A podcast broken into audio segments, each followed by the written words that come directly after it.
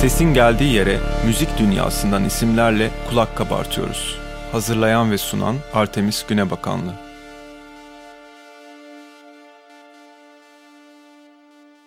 Dip gürültüsünden herkese merhaba. Ben Artemis Günebakanlı. Türkiye'de müzik sektörünü farklı açılardan ve kulağımızı bağımsız sahneye açık tutarak ele alıyoruz bu seride. Bugün yanımda müziğiyle kendini ifade etme biçimini çok sevdiğim Nilipek var. Teşekkür ederim. Rica ederim. Solo olarak yayınladığı ilk albümü sabahtan bu yana müziğiyle çizdiği yolu bir dinleyicisi olarak takip ediyorum. Son albümü Mektuplar pandeminin etkilerini en çok hissetmeye başladığımız dönemde 2020 baharında çıktı. Bağımsız müzik sahnesinin çok heyecan dolu olduğu günlerden büyük bir çıkmaza düştüğü günlere birlikte geçtik aslında. Onun müziği benim için bütün bu duygulara soundtrack oldu bir yandan. Nilipek hoş geldin. Hoş bulduk. Nasılsın? İyiyim. Burada olmak güzel. Sen nasılsın? Ben diyeyim teşekkür ederim. Mektuplar yayınlandıktan sonra seninle yazışırken söylediğim bir şey vardı. Hala aklımdan çıkmıyor ve bence bu dönemde müzisyenlerin duygularını çok iyi anlatıyor. Gerilip gerilip fırlatılmadan kenara bırakılmış bir ok gibi hissediyorum demiştin. Albümün yeni çıkmıştı o zaman ve evden çıkamıyorduk daha. Ne lansman ne konser hiçbir şekilde bir araya gelemiyordun dinleyicilerle. Önümüz yazdı. Bütün festivaller iptal olmuştu. Kısıtlı bir süre haricinde aslında son bir yıl tamamen böyle geçti. Şu anda o cümlede anlattığın hislerin neresindesin? Yani oku gerdik gerdik gerdik bıraktık. Sonra da evin geri kalanında başka işlerle uğraşmaya devam ettik gibi bir his aslında. Çünkü gönül isterdi ki oku fırlatalım, alalım, sonra biraz daha ileri fırlatalım. Çünkü amaç o. Yani bir albüm yaparken sonuçta kenara koyayım da dursun diye yapmıyor insan. Ama hissiyat olarak, duygusal olarak öyle bir yere denk geldi şimdi.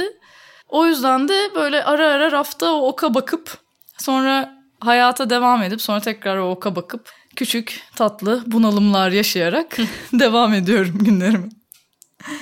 Seni 7 Pink Floyd'lar ve 2 Prenses grubuyla sahnede gördük ilk defa.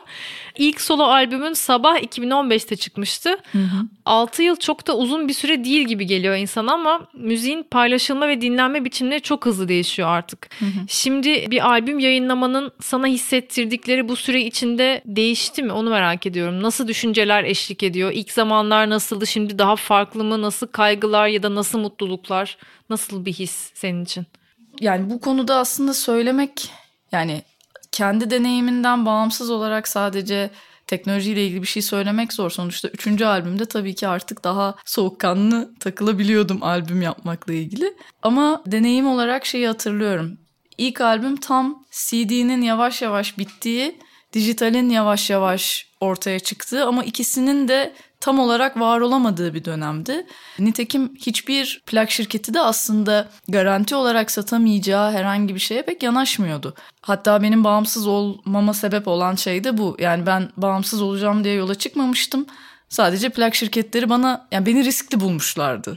onu da soracaktım zaten. Bağımsız ilerlemek nasıl bir karar, ona nasıl karar verdin? Kendi başına bir plak şirketi gibi aslında davranıyorsun öyle olduğu zaman. Yani öyle olması gerekti. Yani hayat beni oraya yönlendirdi diyeyim. Ben aslında normalde plak şirketi plak şirketi gezdim ilk albümle beraber. Fakat aldığım cevaplar genelde işte 2015'ten bahsedersek işte zaten bu müziğin kime hitap ettiği belli. Çünkü hemen böyle bir sınıflandırmaya çalışıyor tabii ki plak şirketleri. O kitlede işte albüm almıyor. Dijitalden de zaten bir şey kazanılmıyor. İşte albümünü basarız ama bize para ver. Selam verip borçlu çıkma aynen, dönemi. Aynen böyle geçerken dediğimiz. işte demolarım tamam para da verirsen basarız falan gibi. Ama işte hakları da bizim olacak. Bize para ver ama hakları da bizim olsun falan gibi. Garip tekliflerden sonra en sonunda bağımsız olmaya karar verdim. Çünkü yani aslında insan önündeki seçenekleri bir noktada değerlendiriyor. Tabii ki majör bir şirket böyle bir risk almak isteseydi ne yapardım bilmiyorum. Belki de şu anda bir majör şirketin sanatçısı olarak hayatıma devam ediyordum. Belki müziğe küsmüştüm, belki daha heyecanlıydım bilmiyorum. Ama o dönem elimdeki seçeneklerde bağımsız olmak en mantıklı yani en makul hani kafama en çok yatan şeydi ve o şekilde ilerledim o yüzden. Nasıl bir şey sağlıyor? Yani benim gördüğüm bir kontrol sağlıyor zaten. Tabii. Yani kararları kendin vermen önemli oluyor o süreçte.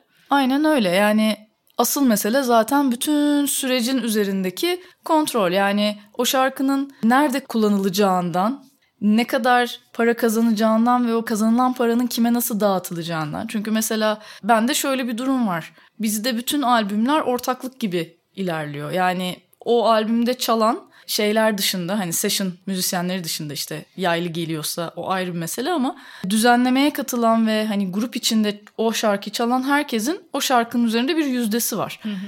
Ve stream'den gelen bütün para onlara dağıtılıyor. Çünkü yani telifte de mesamda da aynı şekilde kayıtlılar. Stream'de de aynı şekilde bu payları alıyorlar. Ve böyle bir ekonomi kurmaya mesela müsait. Çünkü hı hı şey belli yani gelen para belli ne zaman geleceği belli. Şeffaflık var doğrudan e, sen öyle. gördüğün için orada. Aynen bütün öyle. Verileri. Aynen öyle yani hem şeffaflık var ondan sonraki şeffaflığı da ben kontrol edebiliyorum. Yani ben şeffaf olmayı tercih ediyorum her zaman birlikte çalıştığım insanlara karşı. Onu kontrol etme şansını bana veriyor bağımsız olmak aslında. Bence en önemli şeyi bu özelliği bu. Bir müzisyen olarak yaptığın işi değerlendirirken kişisel kriterlerinin ne olduğunu merak ediyorum. Çünkü şimdi streaming servislerinden bahsettik. Hı hı. Çok fazla sayı var ya hayatımızda şu anda. Hı hı. İşte YouTube'da ne kadar izlendi, şurada ne kadar dinlendi, işte sosyal medyada ne kadar kişi takip etti, storylerini ne kadar kişi gördü, ne kadar işte bir engagement'ı bilmem nesi hani ya bu kadar her şeyin sayılarla değerlendirildiği bir dünyada bana biraz şey gibi geliyor o sayılar müziğin kendisine dair çok bir şey söylemiyormuş gibi. Yani onları değersiz ya da önemsiz görmüyorum kesinlikle. Başka bir şey söylüyorlar. Yani o mecraları nasıl kullandığını söylüyorlar. Aynen. Belki senin mizacının oralarda var olmaya ne kadar uygun olduğunu söylüyor olabilir vesaire Hı-hı. ama müziğe dair çok bir şey söylemiyor gibi geliyor. Sen nasıl hissediyorsun kendini böyle sayılarla çevrelenmiş ve genelde bunlarla değerlendirilen, bunlarla ölçülen bir değer diyeyim müzik öyle gibi görünüyor şu anda. Ya dönemden döneme değişiyor. Bazı iyi dönemlerimde bunu hiç takmayabiliyorum. Yani sosyal medya hani benim kişisel hayatımı nasıl yansıttığımla işte müziğimi de bu kişisel hayat içinde nasıl yansıttığımla alakalı bir şey. Ama onun dışında tabii Spotify rakamları da var. İşte Apple Müzik rakamları da var. Yani bütün bu platformların da rakamları var. Dönem dönem o rakamlara tabii ki takılıyor insan. Takılıp düşmemek de zaten çok mümkün değil. Bu kadar çok yani bilgi üzerine çullandığı zaman ya gerçekten altında çöküyorsun bazen. Hı hı. Neden olmuyor işte ya da neden oluyor? Bu şarkı neden oldu? Öbür şarkı neden olmadı? Ya yani bunu düşünmemek için bu şekilde müzik yapıyoruz zaten. Bunu düşünecek olsaydık zaten başka tür müzikler Hı-hı. yapardık aslında. Hani o tarz müzik yapmak da ayıp anlamında söylemiyorum. Yani sadece bu bir tercih. Zaten bu yolu tercih ettin. Bunu düşünmemen lazım. Ama işte insanın kendini telkin etmesi böyle şeyler çok kolay olmuyor. Bazen çok iyi uyum sağlıyorum, bazen hiç uyum sağlayamıyorum. Bazen çok var oluyorum, bazen tamamen yok oluyorum. Ama şeyin artık ben de farkındayım. Yani kişisel hayatla müzik paralel gitmek zorunda değil ve benim müziğimi seven insanlar benim hayatıma ilgi duymak zorunda da değil. Hı hı. Haliyle beni Instagram'da takip etmek zorunda da değil. Yani aslında benim sadece ne zaman albümün çıktığını bilse ona yetecek belki. Ama şey daha sıkıcı oluyor. Benim hayatıma ilgi duyup müziğime ilgi duymayınca o birazcık daha can sıkıcı oluyor yani. Neyse ki biraz sıkıcı bir hayatım var o yüzden bu çok daha az oluyor. Yani şeyi görmek falan bence yani ben müzik yapmayan birisi olarak müzik yapan birinin bunun karşısında nasıl hissedeceğini çok merak ediyorum şarkıların şeyini görüyorsun ya işte ilk 40 saniye dinlenmiş daha çok işte hmm. daha sonra çıkılmış falan bu kadar detaylı data görebildiğin bir yerde yani o içsel motivasyonu korumak biraz zor gibi geliyor bana yani bir yerden sonra ya ben şu işte vokalleri biraz daha erken mi girsek acaba hmm. şarkıda falan gibi küçük küçük dürtüyor mu bir yandan? Ya tabii ki zaten az çok tahmin de edebiliyorsun neyin ne kadar tutacağını. Yani mesela bazı şarkılarda şeyi biliyorum. Eğer ilk 30 saniyeyi geçerse şarkıya yakalanacak ama ilk 30 saniyeyi geçmek zor. Yani bunun ben de farkındayım. Ama işte onu düşünmemek için özel çaba sarf ediyor insan Hı-hı. bir noktadan sonra. Yani çok zor bir şey. İlla ki düşünüyorsun. Ama yani ondan kaçıyorsun işte şey yapmaktan, onu düşünmekten, ona göre üretmeye çalışmaktan. Hı-hı. Yine düşünüyorsun ama çok daha makul düzeylerde düşünüyorsun. İşte daha ufak tefek şeyler yapıyorsun ediyorsun ama evet yani şeyden kaçmak zor hakikaten. Bir şeylerin farkına varmak senin kendi içindeki özgün olabilecek şeyi birazcık kaybettirebiliyor. Evet ya sanırım o noktada en başta sana müzik yaptıran şey neyse daha Ona bunların tutunmak. hiçbiri olmadan onunla olan mesafeni diğer verilerle olan mesafenden biraz daha kısa Aynen öyle aslında. gerekiyor herhalde. Aynen öyle aslında. Yani ya benim için şarkı yazmak ya ben hiçbir zaman müzisyen olacağımı düşünmemiştim çocukluğum boyunca. Hep istedim ama yani şarkıcı olmak. Benim için müzisyen olmak şey gibi bir şeydi. Ya hayatımda bir tane de albümüm olur ama ben başka bir iş yapıyor olurum şeklindeydi. Bu rahatlıkla büyüyünce insan müziğin işlevi, hayatındaki işlevi tabii çok farklı oluyor. Benim için bayağı terapi gibi bir şey işte. Yani kendi bir derdim var. Bu derdimi nasıl şu bünyeden atabilirim gibi bir şey yani şarkı yazmak ve onu düzenlemek etmek. Gerçekten dediğin gibi ona tutunup ama diğer olasılıkları da şey yapmamak lazım. Yani dışlamamak lazım. Çünkü aslında o motivasyondan çıkıp hadi ben şarkı yazacağım ve daha farklı bir motivasyonla yazacağım demek de aslında insanı çok eğiten bir şey. Diğer tarafı da geliştiren bir şey. Yani hikaye anlatma şekillerini geliştiren, bir şeyi ifade etmeyi geliştiren bir şey. Ondan sonra geri dönüp tekrar ilk işleve döndüğünde de onu da daha iyi yapabilmeye başlıyorsun.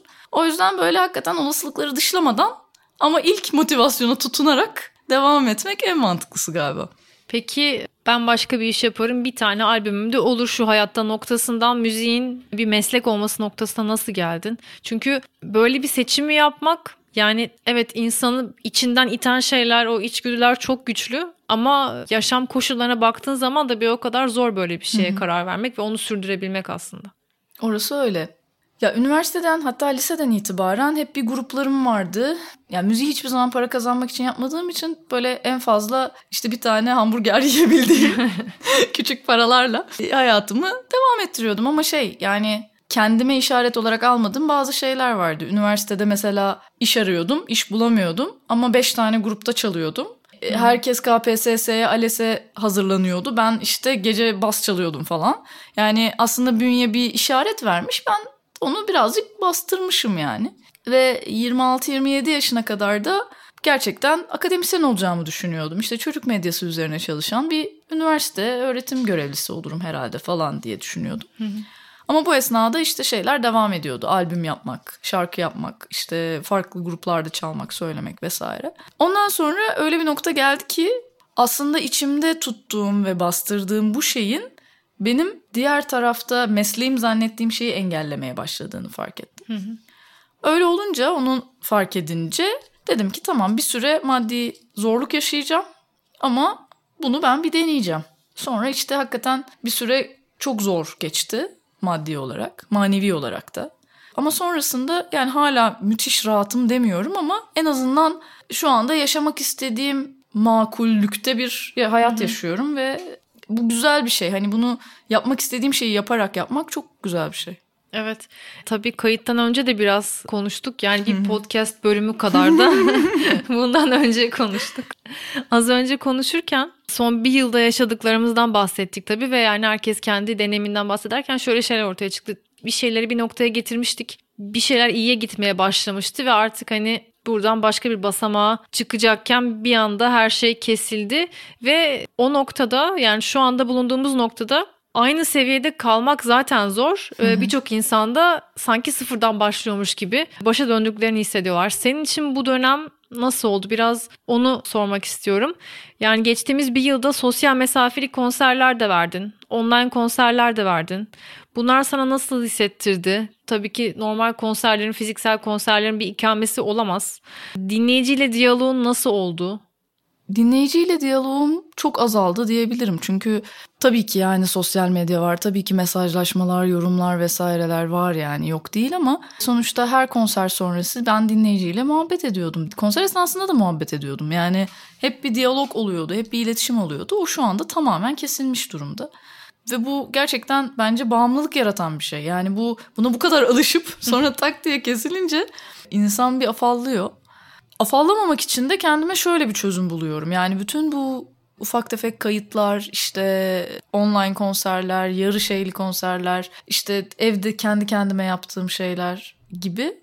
Bütün bunlar aslında ya bu benim mesleğim ben bunu yapacağım gibi bir bilinçle oluyor. Yani fırıncının ekmek yapması gibi bir şey. Hani fırıncının fırınını kapattığın zaman adam boşluğa düşer yani hani ne yapıyorum ben? O zaman evde ekmek yaparsın. Yani evdekileri beslersin ya da kendini beslersin. Hani o bir şeydir. Elindeki bir yetidir.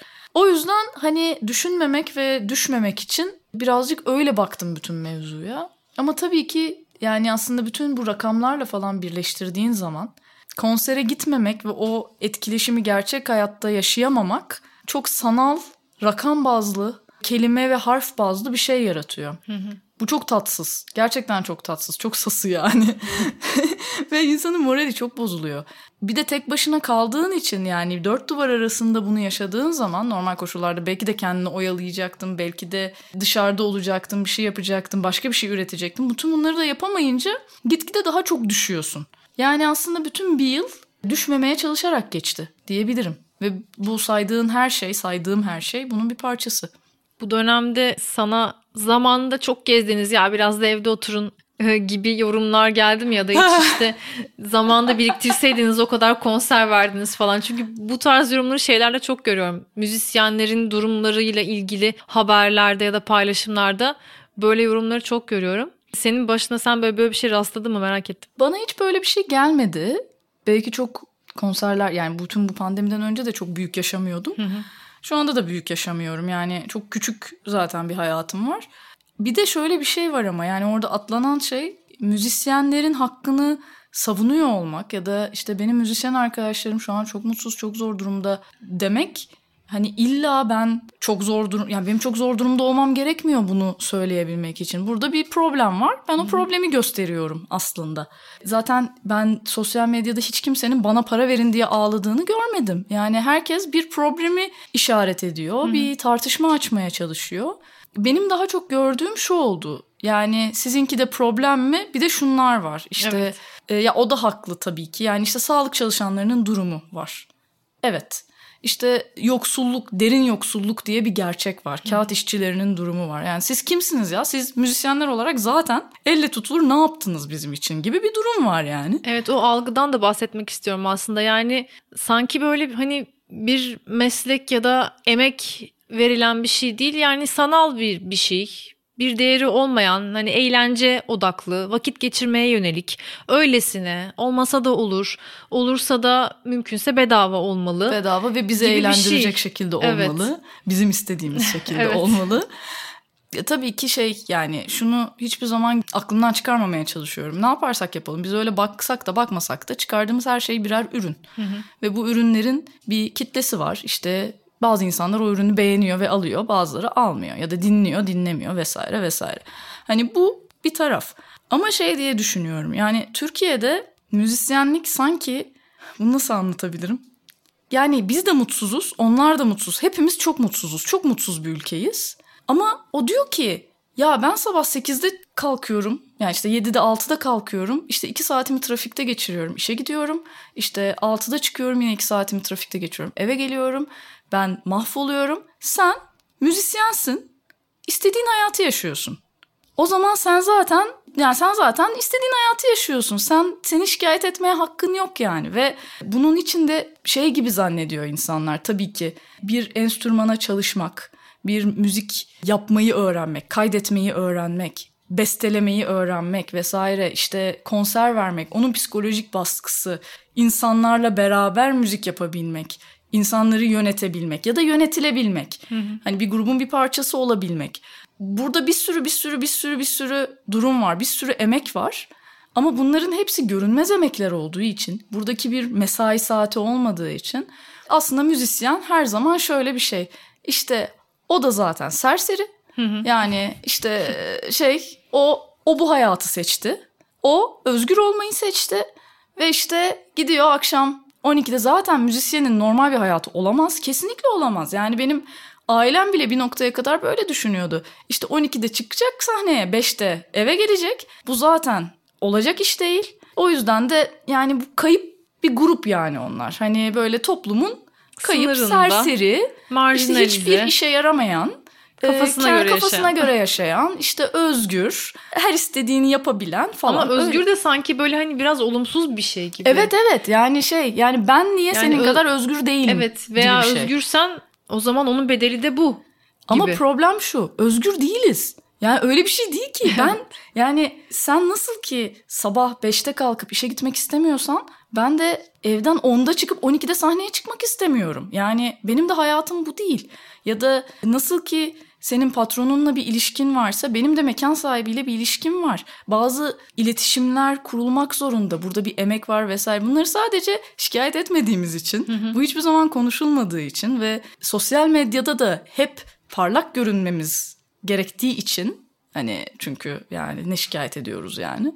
Eğlendirmekle yükümlü. Eğlendirmekle yükümlü ya da ya evet öyle aslında eğlendirmekle yükümlü insanlar ve eğlenmekle eğlendirirken evet. biz de zaten çok eğleniyoruz gibi bir şey var. Ya ben kendi adıma ondan birazcık çıkabildim çünkü hiç eğlenceli bir müzik yapmıyorum. Kimse benden eğlendirmemi beklemiyor neyse ki. Yani orada bir doğru bir karar vermiş olabilirim. Maddi olarak yanlış bir karar olsa da. Ama yani şey hiçbir zaman müziğin farklı işlevleri olabileceği, müziğin insan hayatında lüks olarak görünmeyen birçok şeyle bence müzik aynı sınıfta yani sigara gibi. Evet. Yani ya da işte gerçi artık lüks haline geldi onların hepsi ama yani zararlı anlamında söylemiyorum ama yani arada bir bir oturup bir kahve içmek gibi. Hani bir yerde Hı-hı. oturup bir Türk kahvesi içmek gibi. Hani atıyorum şu anda. Yani bunların hiçbiri lüks olmamalı Hı-hı. ya da bunların hepsinin bir değeri var diyeyim insanın gözünde. Müzikte öyle bir şey. Sadece ya bunun üzerine düşünülmüyor evet, genelde. Yani müzik dinlemezsen ölmezsin gerçekten. Evet. Ama düşün ki bütün insanlık tarihinde müzik yapmamış hiçbir topluluk yok. O kadar yaşama bağlı bir şey, o kadar yaşamsal yaşamın içinde bir şey. Öyle bir şey yani sana sarılan bir şey, sana eşlik eden bir şey. Senin belki de cümleye dökemediğin bir şeyleri cümleye dökmeye çalışan bir şey. Seninle beraber yürüyen adımlarının ritmini takip eden bir şey.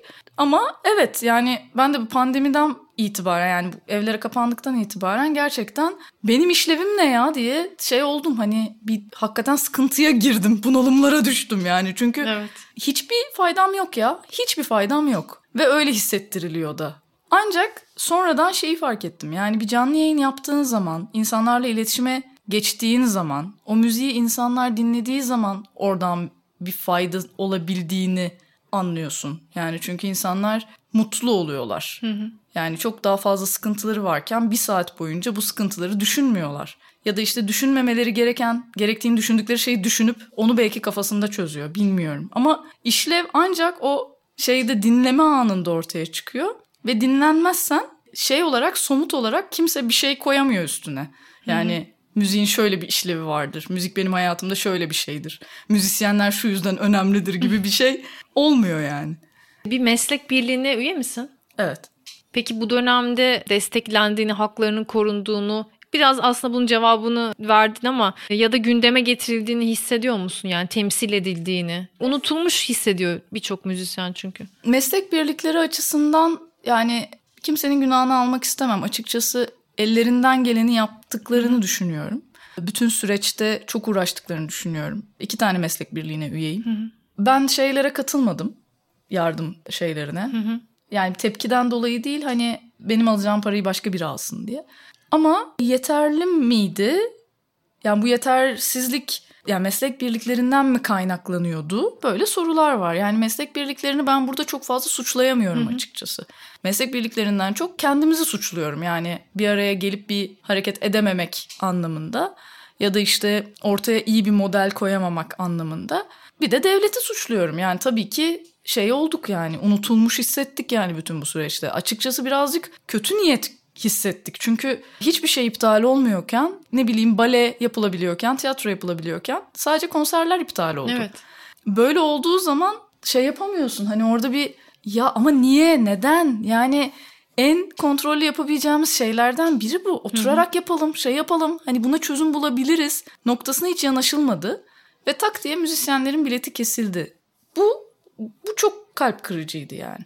Peki şu anda yaşadığımız şeyler biraz telif sisteminde gerekli değişiklikleri göz önüne getirdi diye düşünüyorum biraz. Canlı performansların durmasıyla hı hı. oradaki sistemin daha iyi işlemesi daha hayati bir önem kazandı.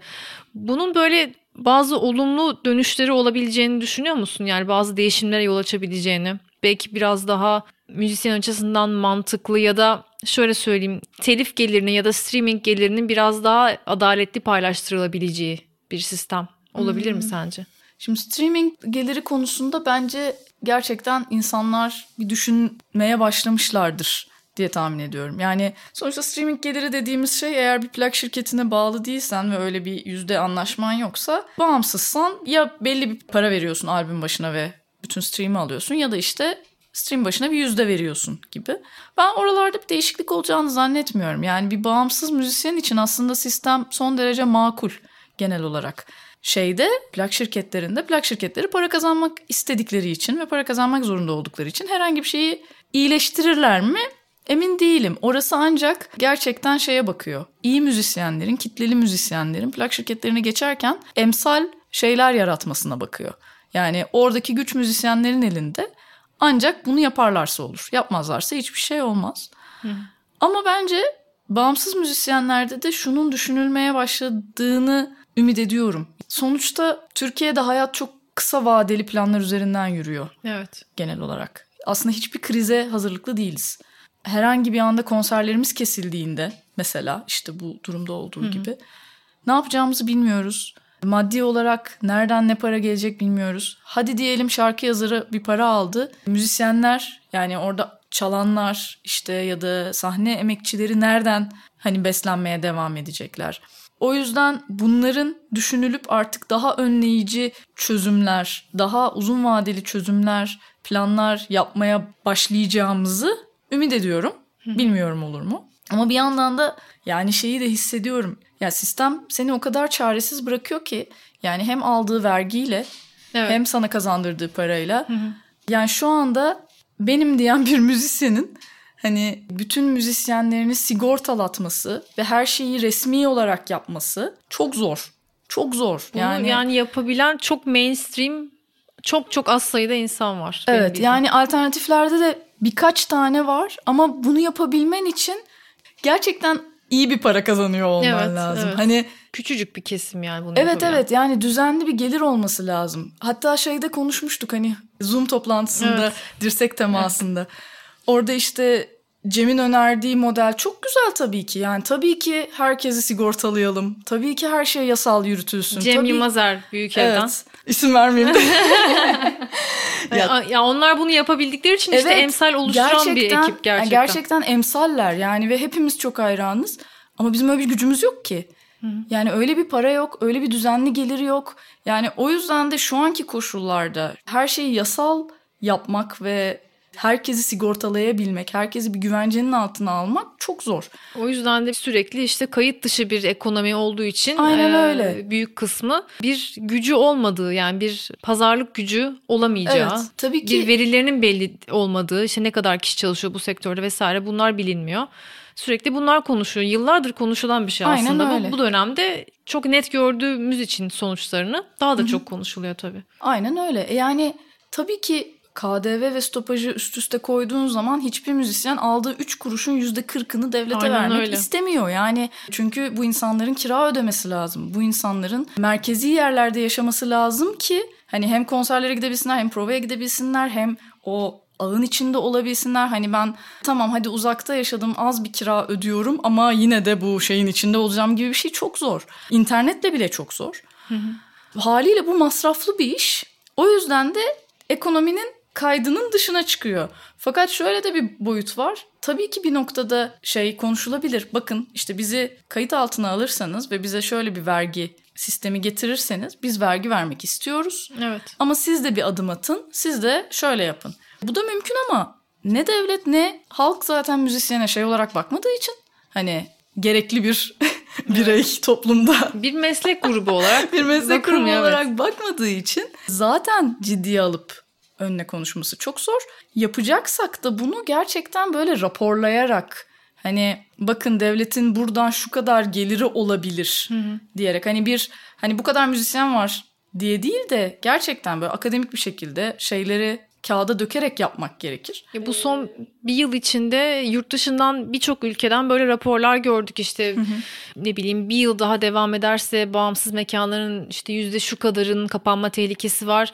İşte bir Ed Sheeran konserinin bilmem ne şehrine getirisi şu kadar milyon tabii, pounddur tabii, vesaire tabii. gibi ortaya konulabilen şeyler. Burada tabii böyle bir şey yok şu ha. anda. Burada böyle bir şey yok. Bir de şöyle ufak şeyler de var. Mesela normal koşullarda dediğin gibi Ed Sheeran'ın konserinin bir şehre bir katkısı olur. Yani çünkü çevre şehirlerden de oraya gelirler. Orada yemek yerler. Orada bir şey olur vesaire vesaire. Birincisi Anadolu'da bir konser yani sadece oradaki gençleri mutlu eden ki bence bu dünyanın en önemli şeylerinden biri. Yani bir şehirde bir grup genci mutlu etmek çok güzel bir şey ama ekonomik karşılığı şehre çok az yansıyor. Evet. Mekana bile çok az yansıyor. Evet. Çünkü mekan da aynı şekilde bir sürü vergi ödüyor, bir şey ödüyor. Oranın ruhsatı için izin parasını ödüyor, osunu yapıyor, busunu yapıyor vesaire Biletten vesaire. vergi veriyor, her şeyden. Her şeyden vergi, vergi veriyor. veriyor. Alkol satmıyorsa karşılaması neredeyse mümkün değil. Hani o giderleri. Çünkü o sanatçının ulaşımı var, kalması var, bilmem nesi var. Çoğu Ve, zaman kalması da yok. Yani gidiyorsun, aynen e, gidiyorsun, konser veriyorsun, gece 3'te gece dönüyorsun. Gece 3'te geri dönüyorsun. Bir de tabii şey var yani bütün bu giderlerin içinde bir de ekipman masrafı var. Yani Anadolu'daki mekanların kaçında hangi mikser var ve nasıl bir ses çıkıyor. Şimdi sen oraya İstanbul'da çıkardığın sesi götürmek istiyorsun. Albümdeki sound'u götürmek istiyorsun ve bu mümkün değil. Zaten şeyden dolayı mümkün değil. Oraya 7 kişi götüremeyeceğin için evet. mümkün değil. Üstüne bir de oradaki sistemden dolayı da mümkün değil. Sen oraya gidiyorsun. Adam diyor ki Hayko Cepkin de bu sistemle çaldı. Diyorsun ki Hayko Cepkin kendi şeyiyle geziyor. Ee, backline ile geziyor. Ben öyle gezemiyorum. yani o yüzden de şey hani bütün o yurt dışında gördüğümüz raporların Türkiye'deki karşılığı yani Türkiye'yi Türkiye olarak alıp böyle özel bir case olarak değerlendirmek lazım gibi hissediyorum. Çünkü bir yandan da bütün bu mekanlar gerçekten bu gençler için çok önemli. Bütün bu şeyi yani bütün bu sistemi, bütün bu sistemin aldığı zararı nasıl betimleyebiliriz bilmiyorum. Yani biz mesela zaten işlemeyen bir şeydi. Zaten yarı işleyen bir şeydi. Ama mesela ben en azından Konya'da konser verebiliyordum. Ya da işte Van'da konser verebiliyordum. Diyarbakır'da konser verebiliyordum. Şimdi şeyi bilmiyorum.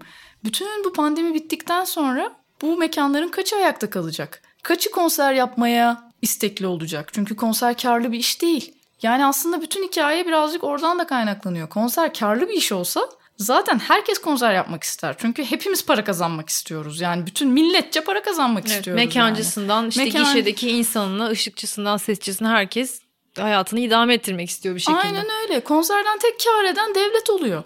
O evet. yüzden de evet ya bu çok doğru yani gerçekten. Yani şeyi de söylemek istiyorum bir yandan sektör durma noktasında ya da durdu aslında duruyor şu anda ve sen muhtemelen geçtiğimiz sene yaptığın tüm işlerin faturalarını kesip vergilerini herhangi bir erteleme olmadan günü günü Aynen ödedin. Öyle. Yani burada bile bir hani burada bir ufak bir şey olamaz mıydı? Ee... Düşünsene yılda bir tane konser yapıyorsun. O da yarısını zaten Evet. Veriyorsun ve tam kadro gittiğin bir konserde ekip kaç kişi? Tam kadro gittiğim bir konserde 7 kişiyiz. Tam 7 kişiyiz. 7 kişi. Ki hani görsel bir desteğin de olabilir. Ses, ya onlar işte sesçin, onlar lüks. Onlar evet lüks. yani, yani sesçin buna, seninle geliyor olabilir. Rodin geliyor işte. Rodin yani olabilir beş kişi ekibiz. Yaren ve sesçimiz geliyor işte. Toplamda yedi kişiyiz. Aslında bu zaten doğru bir ses çıkarabilmek ve dinleyiciye düzgün bir deneyim Aynen. sunabilmek İşi için gerekli yapabilmek olan için minimum gerekli olan şey. Sayı. Aynen öyle. Yani şeyde değilim yani ben vergimi veririm yine tabii ki. Ama işte keşke karşıdan da bir şeyi göre yani dediğim gibi hani vergi ödememek, vergi indirimi falan da da değilim. Yani sadece şey demeselerdi yani bütün bunlar iptal yani hiçbir şey iptal olmuyorken konserler iptal demeselerdi ki biz bunu bütün krizlerde yaşıyoruz yani. Bütün Hı-hı. krizlerde ilk iptal olan şey evet. müzik oluyor. Yani böyle en, en ufak şeyde iptal olan şey bu. Yani devlet tarafından iptal edilen ya da işte toplum baskısıyla iptal edilen ilk şey müzik oluyor. O yüzden de şey gibi hissetmeye başlıyorsun bir yerden sonra. E ama hani sen benim için ne yapıyorsun? Yani ben sana gelirimin yüzde kırkını veriyorum. Karşılığında ben ne alıyorum? Yani sen benim herhangi bir güvencemi sağlıyor musun? Şey güvencem de şey değil yani. Hadi beni pohpohla, hadi ben mükemmel bir şekilde yaşayayım gibi bir şeyden bahsetmiyorum. Ama işimi yapabilmem için ne yapıyorsun? Tek şey isteğim bu aslında. Bu arada Ve... müzisyen olarak herhangi bir işte gitar teline veya yenilemen gereken herhangi bir ekipmana özel tüketim vergisi ödüyorsun. Aynen öyle. Yani alırken ödüyorsun. Hı hı. Ondan sonra zaten çok pahalı. Bir Lüks de... tüketim vergisi pardon. Tabii bir, bir, bir vergiler arttı artık ben de şey yapamıyorum. Gümrük vergileri arttı. Yurt dışından da söylemek bir dert. Hani zaten bir kur farkı var çok ciddi. Hı hı. Yani şu olsaydı birazcık daha iyi hissedebilirdim. Mesela bunlar yurt dışında üretilen şeyler. Atıyorum gitar teli, atıyorum synth, atıyorum klavye, atıyorum pedal bir şey. Yani bizim kullandığımız herhangi bir şey. Ya bu yurt dışından gelmesin. Ben bir destek açayım. Türkiye'de üretilsin. Türkiye'de çünkü bir dönem var. Bir dönem Türkiye'de bir sürü amfi üretiliyor. Bir sürü synth üretiliyor. Ben de var işte bir tane çok güzel Türk ritimleri synth'im var evde arada oynuyorum. Böyle bir şey olsa hani böyle bir şeye İtalika ameciliğe yönelik bir şey olsa yine anlaşılabilir bir şey. Ama o da yok. Yani sadece ya bunlar geliyor. Gelirken bize de para verin gibi bir şeye dönüşüyor yani.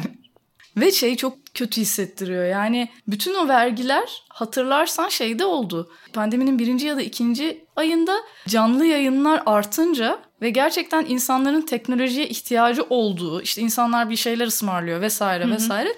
Tam orada patlattılar bütün zamları evet. yani, vergileri ben gerçekten şeyin farkındayım. Ben en az şikayet edebilecek insanım. Yani bir şekilde işimi yapmaya devam edebildim. Uğraştım, didindim ama oluyor yani. Bir şekilde işler yürüyor ama bu mevzuyu görmeme ve işaret etmeme engel değil. Evet. Yani burada bir mevzu var. Müzisyenler çaresiz bırakılmış durumdalar ve şey gibi değil yani. Hani çözüm bulunamayacak bir şey değil bu yani. Çözüm bulunur. Evet. Hani ne bileyim bir söylemin değişmesi bile bir şeyleri değiştirir. Genel olarak öyle bir söylem yok. Evet. Yani devletin böyle bir söylemi yok müzisyenlere. Göz ardı etme var Evet evet sadece. yani onlar yok. Gibi evet. Yok onlar. Yani onlar da işte eğleniyorlar. Zaten ya şey gibi aslında marjinalize ediliyor işte. Bunlar marjinal bir grup. Sizin marjinal anlarınıza eşlik etmek için varlar. Çünkü siz topluma uyum sağlayan insanlar ara ara marjinalleşmek isteyebilirsiniz. Ne bileyim pavyona gidersiniz, bara gidersiniz, oraya gidersiniz, buraya gidersiniz. O anlarınızı eşlik etmek için bu insanlar var ama bizim gözümüzde yoklar gibi evet. bir şey. Geldiğinde bir şey anlattın ya geçen gün bir taksiye binmişsin. Evet. İşte marjinal anlarımıza eşlik etmek için çalışan bir e, Aynen e, öyle. müzisyen. Yani işte piyanist, şantör adam ve düğün salonunda çalışıyormuş. Ve yıllardır işi gerçekten göbek attırmak yani ve bu işi seviyor aslında hani şey yapıyor adamın işi bu ya adamın Hı-hı. hayattaki işlevi bu kendini bu şekilde tanımlamış klavyesi var şarkı söylüyor ve bir senedir düğün salonu kapalı ki zaten şey diyor düğün salonu açılsa bile zaten bir süre benim müzik yapmam mümkün değil. Çünkü öyle bir kar yok. Hı. Yani zaten yarı kapasiteyle çalıştığı için kendini zor döndürüyor. Bir de bana para veremez. Ya da düğün sahipleri de öyle bir talepte bulunmuyor. Onların da parası yok çünkü onlar da diyorlar ki DJ gelsin ya da ben işte yaptım listeyi bunu çalın falan diyor. Hı hı. Öyle olunca adam işte geçen hafta en son artık şeyini satmış, klavyesini satmış, ekipmanlarını satmış ve taksiciliğe başlamış. Şu an taksicilik yapıyor ve şeyi açık açık söylüyor. Ben tekrar müziğe dönmem. Benim çok hevesim kaçtı. Yani zaten yapabileceğim bir şey yok. Zaten hani yapabilme alanım tamamen bitti ve çok uzun sürede olmayacak. Evet bu arada şu da aylardır müzisyenler arasında hep konuşulan bir şey inanılmaz enstrüman satılıyor şu anda. Evet. Çok fazla yani herkes her şeyi elinden çıkartıyor. Stüdyolar enstrüman satıyor, müzisyenler ellerindeki enstrümanları satıyorlar ve kur farkından dolayı da bunlar bir daha çok büyük ihtimalle alınabilecek şeyler Tabii. değil. Yani onlar gitti ve bitti. Tabii. Tabii. O konu. Aynen öyle. Kapandı yani. Ya sahne çalışanları apayrı zaten. Onların durumu da felaket. Ama müzisyen dediğimizde aklımıza gelen tabii ki sadece hani streaming servislerine şarkıları olan ya da bir şekilde tabii. kulağımızın aşina olduğu isimler değil. Türkiye'nin her yerinde işte barda, pavyonda, işte kafede, tabii. türkü barda vesaire.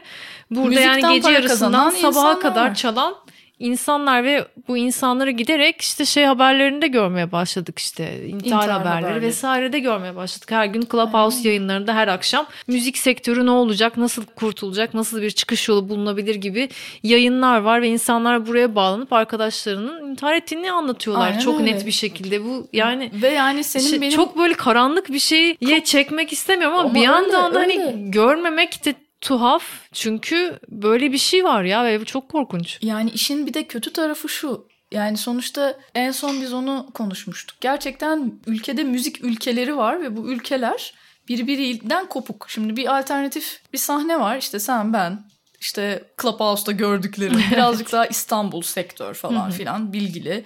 İşte mekanları biliyor. Bir pop tarafı var. Pop tarafıyla bunun böyle birkaç müzisyen dışında hiçbir alakası yok. Bir de gerçekten dediğin gibi bütün işini kafelerde çalarak hani insanların günlerine eşlik ederek geçiren müzik emekçileri var. Evet. Ve şimdi senin yani benim- gecede 150-200 lira alıyorlar maksimum yani orada da hani bir şey Aynen zannedilmesin yani. Aynen öyle. Ve bununla yaşıyorlar. Zaten hani kıt kanaat ve güvencesiz bir şekilde yaşıyorlar. Bunu tabii ki şey demek çok kolay. Aa işte onlar da o zaman öyle yapmasaydı falan. Abi değil işte o öyle değil o iş. Öncelikle. Ee, ama işin kötü tarafı şu. Senin benim bulacağımız çözümün bu insanlar için bir geçerliliği yok. Bunun gerçekten yani resmen dışlandık. Biz bir noktada hadi girebiliyoruz ama böyle yani o, o dışlamanın sonuçları çok karanlık bir yere gidiyor. Yani dediğin doğru gerçekten çok karanlık bir konu bu. Ve hiçbir açıklama yok bu arada. Bununla ilgili hani devletimizden bir başımız sağ olsun böyle bir şey oldu da yok. Çünkü zaten kabul etmek istemiyorlar. Zaten ekonomik sebeplerle intihar eden herkesin psikolojik problemi var. Ama psikolojik problem niye var? Çünkü ekonomik sebepler falan. Hani bütün bu mesele zaten hiç konuşulmuyor. Derin yoksulluk hiç konuşulmuyor. Güvencesizlik hiç konuşulmuyor. Ve bu insanlar dışlanarak, marjinalize edilerek çözümsüz bırakılıyorlar. Ve burada ben şeyi de bulamıyorum. Biz ne yapabiliriz'i de bulamıyorum. Yani o kadar şey bir yer ki, çıkmaz bir sokak ki. Yani ne yapacaksın? Para toplayıp onlara mı dağıtacaksın? Kaç kere dağıtabilirsin? Yani Evet. bunu kaç kere yapabilirsin? Bir de yani insanların onurunu da zedelememek lazım. Yani Aynen bu öyle, insanlar şey aynen değil öyle. hani Muhtacım bir- ben falan evet, gibi hani bir yardımla yaşamak gibi bir zorunlulukları yok. Bu Yok. insanlar mesleklerini yap, Yapmak istiyor. Bir yapmak de şey istiyor evet. Yani en başta zaten işlevini yitirmek problem. Yani şu hayatta senin bir işlevin var. Keman çalmak ve çalamıyorsun. Yani bütün hayatını bunun üzerine kurmuşsun. Bütün hayatın keman çalmak üzerine ve artık çalamıyorsun. Diyorlar ki sen konser veremezsin. Şimdi hadi iki tane kemancı YouTube'dan keman dersleri vermeye başladı diyelim ya da Zoom'dan. Hadi üç tanesi kayıtlara gitti. Bu kadar kemancı ne yapacak? Yani kemanı burada örnek olarak söylüyorum tabii de. Yani bu kadar insana sen yani nasıl bu kadar büyük bir alanı kapatabilirsin? Kapatamazsın. Yani kapatıyorsan da bir alan açman lazım gelir. Ya da bir bir yerden onları güvenceye alman lazım Bir gelir. düzenleme gerekiyor. Yani kayıttan önce konuştuk ya bir kuaföre giriyorsun. Orada işte görüyorsun ki bir tabela var ve saç Ha, aynen. kesiminin belli bir taban fiyatı var. Acaba bu insanların belli yani buna yakın bir düzenlemeyle 8 saat çalışıp 50 lira almaması mümkün olabilir mi? Yani teoride mümkün tabii ki. Teoride sendikanı kurarsın. İşte zaten kayıtlıdır herkes. Ve işte devlete dersin ki bakın böyle böyle bizim şu şöyle bir gücümüz var. Biz işte işi bırakırsak şöyle olur. Bu kadar insan işsiz kalır. O yüzden bize bunları bunları bunları sağlayacaksınız. Mesela dizi sektöründe bu var. Benim anladığım oyuncular sendikası bunu yapabiliyor. Ama müzisyenler hiç kimsenin hayatını etkilemiyorlar. Ve kimseye kar da getirmiyorlar tekrar. Yani müzik karlı bir iş değil insanlar için. Şey için demiyorum, devlet için demiyorum ama insanlar için karlı bir iş olmadığı için kimse oraya yanaşmıyor. Yani benim aklımda hep böyle işlerde üretimle çözmek geliyor. Ya şikayet etmek bir şey üzerine çok vakit kaybettiren bir şey ya. Yani çünkü şikayet şikayeti doğuruyor. Sen kendi kendine böyle negatif bir yerde böyle boğulmaya başlıyorsun ve seni işlevsiz bırakıyor ya. Evet. O yüzden şikayet etmekten kaçıyoruz sürekli. Sürekli kaçıyoruz. Yani çünkü şikayet etmemiz demek, yani şikayet etmeye başlamamız demek o böyle bir çığ gibi yuvarlana yuvarlana bunun büyümesi demek yani. Evet ya konuşurken bile aklımıza bir sürü bir şey geliyor. Onları Aynen öyle. söylemiyoruz çoğu, yani. Hani. Çoğu şeyi mesela ben şu anda söylediğim çoğu şeyi başka hiçbir yerde söylemedim yani. Çünkü böyle bir konu açılmadı. Ben de açmak istemedim. Yani şikayet etmenin hakkım olmadığını düşündüm vesaire vesaire. Ama böyle bir durum var ve bunu merak eden birinin duyması lazım. Evet. Tabii ki merak etmeyen birinin de bilmesi iyi olur ama hani kafasına vura vura hacı biz çok kötü durumdayız. Müzisyenleri çok kötü yaptılar falan diyemem yani. Hani çünkü onun da kendi derdi var. Yani hayat şu anda Türkiye'de herkesin bir derdi var. Evet ama işte hepimizin yani hepimizin derdi var gerçekten ama işte bu birbirimizin derdini tanıyamayacağımız anlamına da Aynen öyle. gelmiyor. Aynen öyle. Bir de hakikaten şey yani oradaki bence her şeyin başındaki temel dert tanınmamak yani. Bir bağ kuramamak belki beraberlik hissedemiyor ya, evet. insan belki bilmediği bir anlam, için belki yani yanlış bir anlam yükleyemiyor müzisyene için. yani. Hani müzisyenlik yok. Hani yok hükmünde müzisyen toplumda. Şey olarak devletin gözünde de öyle, şeyde de öyle. Evet. Şu anki konumda toplumda da öyle. Bence asıl mesele o zaten. O öyle olmasa başka şeyler düzelir zaten ve belki de aslında biz hani sürekli bu işin ekonomik boyutundan bahsediyoruz. İşte yardımından bahsediyoruz. Şunu yapsak, bunu yapsak, güvence güvence ama yani şu anda düşünüyorum belki de ilk yapmamız gereken gerçekten bu algıyı nasıl değiştirebiliriz? Evet. Biz nasıl var olabiliriz? Yani çünkü bu aslında daha uzun vadeli bir çözüm. Hı hı. Nasıl bu toplumda var olabiliriz? Nasıl bu meslek bir meslek olarak sayılır? Hakkımızın almamızın çünkü ilk şeyi o. Yani önce senin bir hakkın olduğunu görmeleri lazım. Ve devlet nezdinde ben varım nasıl diyebiliriz? Yani belki de aslında ilk çözmemiz gereken şey budur bilmiyorum. Evet son derece katılıyorum sana. Nil biraz da başka dertlere yelken açalım istiyorum beraber. Şeyi soracağım. Şimdiye kadar cinsiyetinden kaynaklanan bir ayrımcı davranışla karşılaştın mı hiç? Ben o konuda şanslıyım. Hı hı. Sanırım birazcık şeyle de alakalı. Bu genel endüstriye geç girmem, yaşça geç girmemle ve ondan önceki bütün meseleleri hep yarı zamanlı böyle bir var bir yok olmamla ve hani tırmanmaya çalışmamamla alakalı olabilir yani. Ben çok fazla karşılaşmadım. Çok çok tatlı çalışma arkadaşlarım var. Hiçbir zaman hiç yani gerçekten sıfır cinsiyetimle ilgili bir şey oldu. Ama benim karşılaşmadığım ama insanların başkalarıyla ilgili konuşurken gördüğüm şeyleri var. Sözleri var. Yani açıkçası aynı şeylerdeki, aynı özelliklerdeki, aynı okullardan mezun, aynı şeyi yapabilen, hani yeti ve yetenek olarak hiçbir farkı olmayan iki hatta psikolojik durum olarak bile farkı olmayan çünkü bir üretim sancısı hep konuşulur yani. Hani bir insanın böyle işte kayıtları vardır da 10 sene yayınlanmaz falan. Hani bu, bu hikaye hep vardır yani. Yani böyle olan iki insandan bahsederken her zaman erkekten şey gibi bahsediyor. Ya işte çok iyi kayıtları var ama keşke yayınlasa derken kadın direkt ciddiye alınmıyor. Yani ya işte onun da kayıtları var ama hmm, falan gibi. Yani işte onun bir prodüktöre ihtiyacı var. Hayır yok. Yani nasıl ki o adam kendi prodüktörü olabilirse o kadın da kendi prodüktörü olabilir. Yani bu şekilde bakamazsınız yani mevzuya. Benim de ya arkamdan şey diye konuşulduğunu biliyorum. Yani hani işte prodüktörü olsa neler olur falan. ben bu şekilde yapmayı düşün seçtim yani. Ben böyle bir model oluşturdum. Ve yani işe başlarken de işe başlarken dediğim yani ikinci albümü yaparken prodüktörsüz ilerlemek üzerine konuşurken bir sürü insan o iş öyle olmaz dedi tabii ki. Ama onu cinsiyetçi olarak almadım. Ama ne zaman ki bir şeyler çıktı ortaya böyle şey falan olmaya başladı. İşte böyle bir, bir yerde oturuyoruz mesela. Çok da sevdiğim arkadaşlarım geliyor. Hani beraber çalıştığım değil ama benzer müzikler yapan şeyler. Hı. Ve mesela müzikle ilgili beni atlayıp direkt yanımdaki erkekle konuşuyorlar. Ve bunu erkeklere hiçbir şekilde anlatamıyorum. Anlamıyorlar. Çünkü öyle bir şeyle karşılaşmadıkları için hep yani ya sen de abartıyorsun falan. Hayır abi yüzüme bakmıyor. Yani göz göze gelemiyoruz arkadaşlar.